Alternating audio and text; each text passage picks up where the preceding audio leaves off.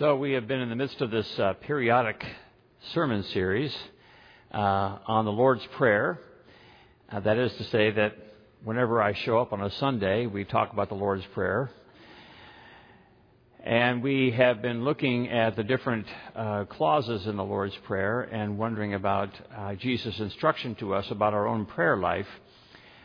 Couple of times ago, we took a look at the theme to pray is to change, to be in relationship with God is to be open ourselves to the change that God wants to affect in our lives. Second uh, time around, we took a look at to pray is to work, such that as we pray for God's kingdom to come and God's will to be done, that we pray uh, agreeing that we will work toward those ends, that we will make our lives about those very purposes of bringing about God's kingdom and God's will. Today, today we're taking a look at uh, to pray is to wonder about what God is up to in our lives in such a way that we would be a part of His mission and purpose to be about His accomplishment of that will. And to pray is to trust, to trust that God will provide for me as I carry out His will and purpose. So to that end, Luke chapter 18, beginning at the first verse. Jesus told them a parable about their need to pray always and not to lose heart. And he said, In a certain city there was a judge who neither feared God nor had respect for people. And in that city there was a widow who kept coming to him and saying, Grant me justice against my opponent. For a while he refused, but later he said to himself, Though I have no fear of God and no respect for anyone, yet because this widow keeps bothering me, I will grant her justice so that she may not wear me out by continually coming. And the Lord said, Listen to what the unjust judge says. And will not God grant justice to his chosen ones who cry to him day and night? Will he delay long in helping them? I tell you, he will quickly grant justice to them. And yet, when the Son of Man comes, will he find faith on earth? He also told this parable to some who trusted in themselves that they were righteous and regarded others with contempt. Two men went up to the temple to pray, one a Pharisee and the other a tax collector. And the Pharisee, standing by himself, was praying thus God, I thank you that I am not like other thieves, rogues, adulterers, or even like this tax collector. I fast twice a week. I give a tenth of all my income. But this this tax collector, standing far off, would not even look up to heaven, but was being, beating his breast and saying, God be merciful to me, a sinner.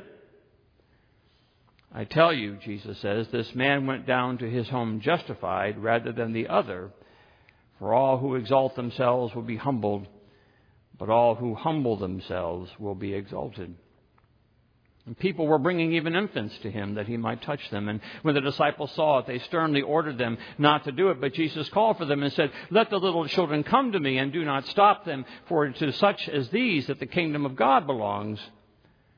For truly I tell you, whoever does not receive the kingdom of God as a little child will never enter it.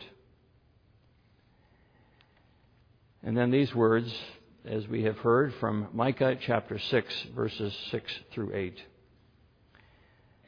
The prophet speaks and says, With what shall I come before the Lord and bow myself before God on high? Shall I come before him with burnt offerings, with calves a year old? Will the Lord be pleased with thousands of rams, with, with ten thousands of rivers of oil?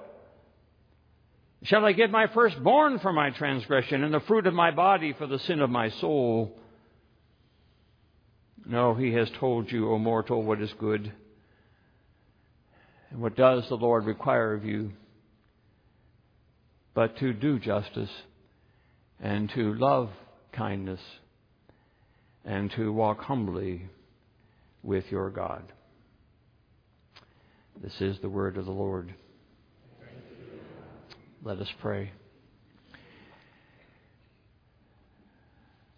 Humbly we would pray, O Lord that by your grace and through your Spirit you would allow our wills and our purposes to get out of the way, that we might wonder, even as we pray, what is your will and what is your purpose.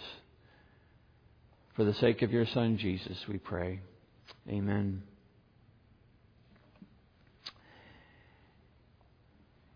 In three days, Americans will gather in all sorts of ways to celebrate the anniversary of the Declaration of Independence, July 4, 1776. We mark it as our birthday, this date etched at the top of Thomas Jefferson's treatise memorializing the act of the Second Continental Congress, staking the colony's claim as independent and sovereign entity.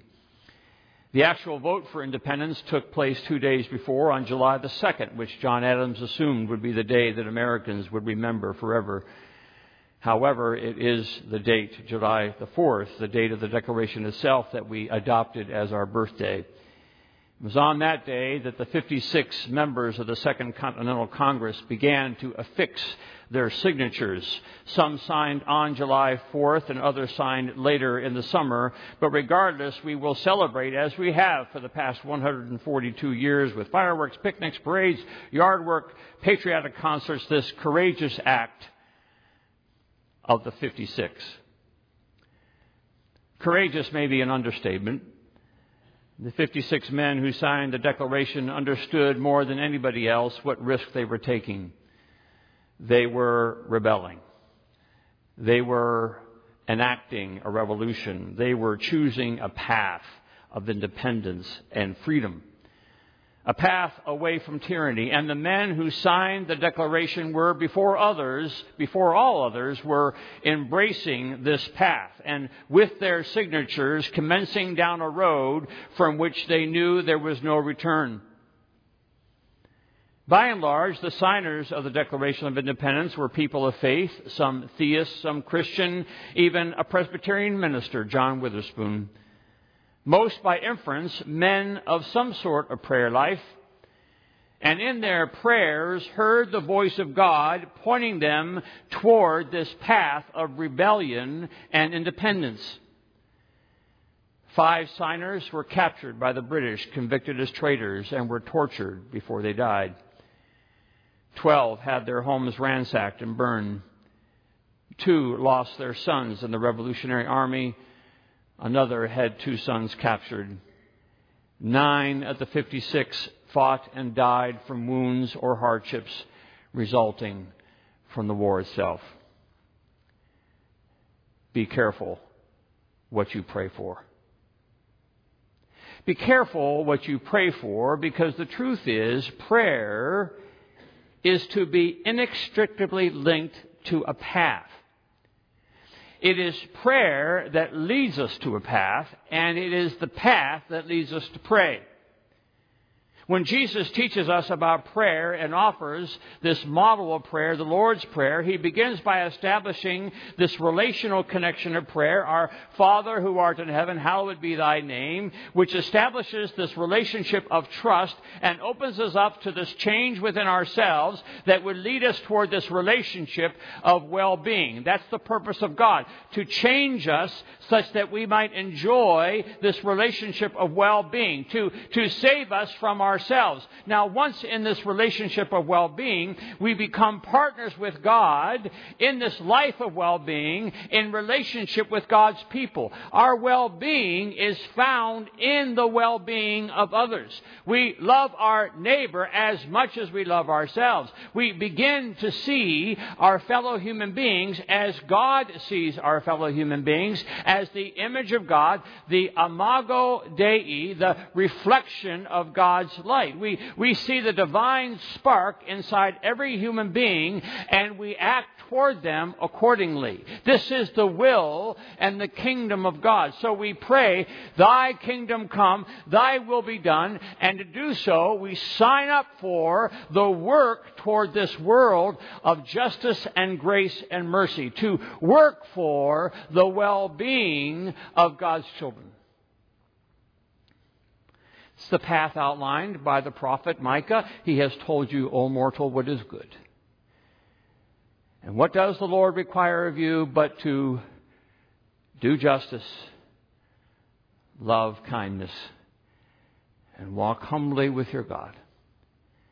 This is the path to, to walk humbly with God, to do justice and to love kindness. It's the path of Jesus, right? In fact, prayer has everything to do with the person and the path. When we decide to follow Jesus, when we decide that Jesus is the person we're going to follow, prayer becomes then this journey of trust in the person and in the path upon which he leads us. The Lord is my shepherd, I shall not want. He makes me to lie down in green pastures. He leads me beside the still waters. He restores my soul. And in the Bible, these green pastures, these still waters, these restored souls have everything to do with our relationship to God's people. It is not about you. It is not about me. No, the Bible says, the Lord's Prayer says, it is about us. It is this path upon which Jesus leads us. So in prayer, we're always talking with Jesus about this path he has us on. What am I being called to do in relationship with God's people around me? How, how do I, Jesus? How do I do justice? How do I love kindness? How much justice and kindness do you want me to do, Jesus? And do I have what it takes? And in response, Jesus teaches us to pray Give us this day our daily bread. Give us this day our daily bread. In other words, give me, O oh God, as much as I might need for the path I'm on. To pray is to trust that God will provide me what I need for the path upon which the person of Jesus is leading me. Provide me, O oh God, with what I need today to do two simple things to do justice and to be kind. It's what the widow was praying for, right in Jesus' parable. She wants justice. And the unjust judge, even worn down by her entreaty, gives it to her. And Jesus says, Well, you know, if it's justice you want, well, of course, the God of justice will give it to you. You see, prayer has everything to do with the person and the path. God is eager to give you what you need to enact justice and kindness for His people. Now, what the Bible is quick to point out from the very beginning, and from the very beginning until the very end, is that one of the struggles we human beings have is the fear that we're not going to have enough. Adam and Eve were not sure they had enough, so they decided to try out the forbidden tree. Moses wasn't sure he had enough to go back to Egypt, so he asked God to send somebody else. Elijah didn't have enough for his journey until finally the angels arrived. The Israelites didn't think they had enough in the daily manna that fell from heaven, so they started stockpiling. In Jesus' parable, the man keeps building bigger and bigger barns because, you know, you're never sure that you got enough. It is the human condition, the fear of not having enough. And what the Bible reminds us about over and over again is that this fear and this preoccupation with having enough can get us so preoccupied that we forget what path we're on and who it is we're following. And then we start praying about things that don't have anything to do with the path. And instead, we start praying out of our fear. Lord, Lord, Lord, give me more. Give me not this day, not this month, not this year. Give me more than I need for a lifetime. And then we realize that we've been so fixated on these things that we've lost track of the person and the path. We have forgotten that it's about loving God and loving neighbor, doing justice and loving kindness and walking humbly with Jesus as I seek to notice every person who bears the image of God. Amanda and I just came back from some time up in Glacier National Park, and it reminded me of the times when I've done some hiking through the national parks, and often it has been with a guide who knows not only the path, but what to look for along the path. You walk for a while with this guide, and then she stops and she points out something to you that you wouldn't have recognized yourself a bird, a plant, an animal, hopefully not a bear, and because you've trusted this guide, you expect her to show you things that will contribute to the well-being of your experience. It's the whole point of the person and the path, to be immersed in the joy of the pilgrimage. So imagine how the trip might go down this path if my preoccupation is to find a five-star dinner and a five-star hotel. Excuse me, I would say to the trail guide, when do we get to Ruth Chris Steakhouse in the Ritz Carlton? And she says to me, Oh, I'm sorry. Either you're being really funny or you're on the wrong path. And maybe that's the point that Jesus makes when he tells the story a couple of chapters earlier in Luke about the man living in the fine house and wearing the fine clothes and eating the finest food. And right at the edge of his little gated community is this poor and hungry and sore covered beggar named Lazarus. And somewhere along the way, Jesus suggests to us the rich man got focused so much on having enough, he lost sight of the path. He lost sight of Lazarus he got praying about the wrong things. The Ritz Carlton in the middle of the forest.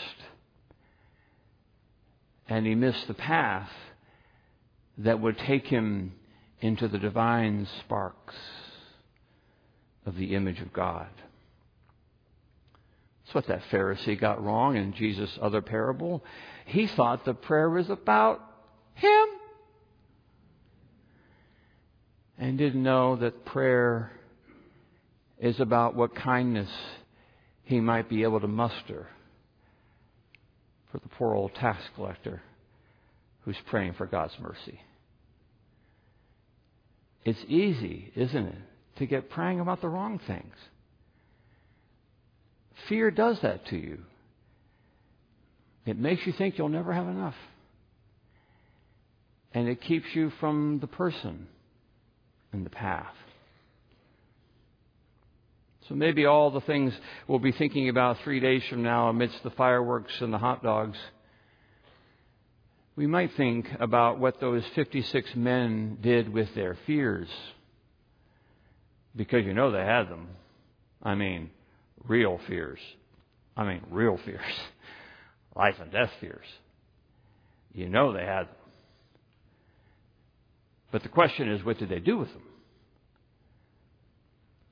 I suppose it depends upon the path you feel you're on and the one who has you there. Abraham and Sarah traveling to Canaan. I'm sure they were afraid. Moses wandering through the wilderness. No doubt he was afraid. Ruth the Moabite joining herself to her mother in law, Naomi, two widows heading to Bethlehem. I bet you they were afraid. Speaking of Bethlehem, Mary and Joseph making their way from Nazareth, they had to have been afraid. Paul sailing to pagan Greece, yeah, he was afraid. The list goes on. But somewhere along the path, they stopped worrying that they were going to have enough. They kind of let the good Lord take care of that. To pray is to trust. All they had to do was walk the trail and look at what God had them to see the divine spark inside every living soul, the imago Dei inside every Lazarus. Maybe it's what John and Frank saw. John and Frank. John Williams, the bus driver in Milwaukee, Wisconsin, driving his bus on one of those bone chilling 10 degree Wisconsin days that we've all escaped from to Florida. He pulled up at the stop to pick up the next group from the next bus stop, and onto the bus walked a pregnant woman with tattered coat, torn socks, and no shoes. Ten degrees, no shoes. John looked in the mirror as she made her way to the back of the bus to sit. And you wonder, what is he going to do with this woman who's got no shoes? Another human being, another divine spark. Ten degrees, no shoes. What's he going to do? He didn't have to wonder too long, for in the mirror he could see a young man, Frank Daly, 14 years old, walk forward from the back of the bus in his stocking feet with his shoes in his hand. Here, he said to the divine spark before him. Here, you take these. Somewhere along the way, Jesus said, You have to become like a little child to enter the kingdom. Less afraid, I suppose, where your next shoes are coming from. Give us this day our daily bread. Provide me with what I need today, O Lord, to do what you require justice kindness, and to walk humbly with you.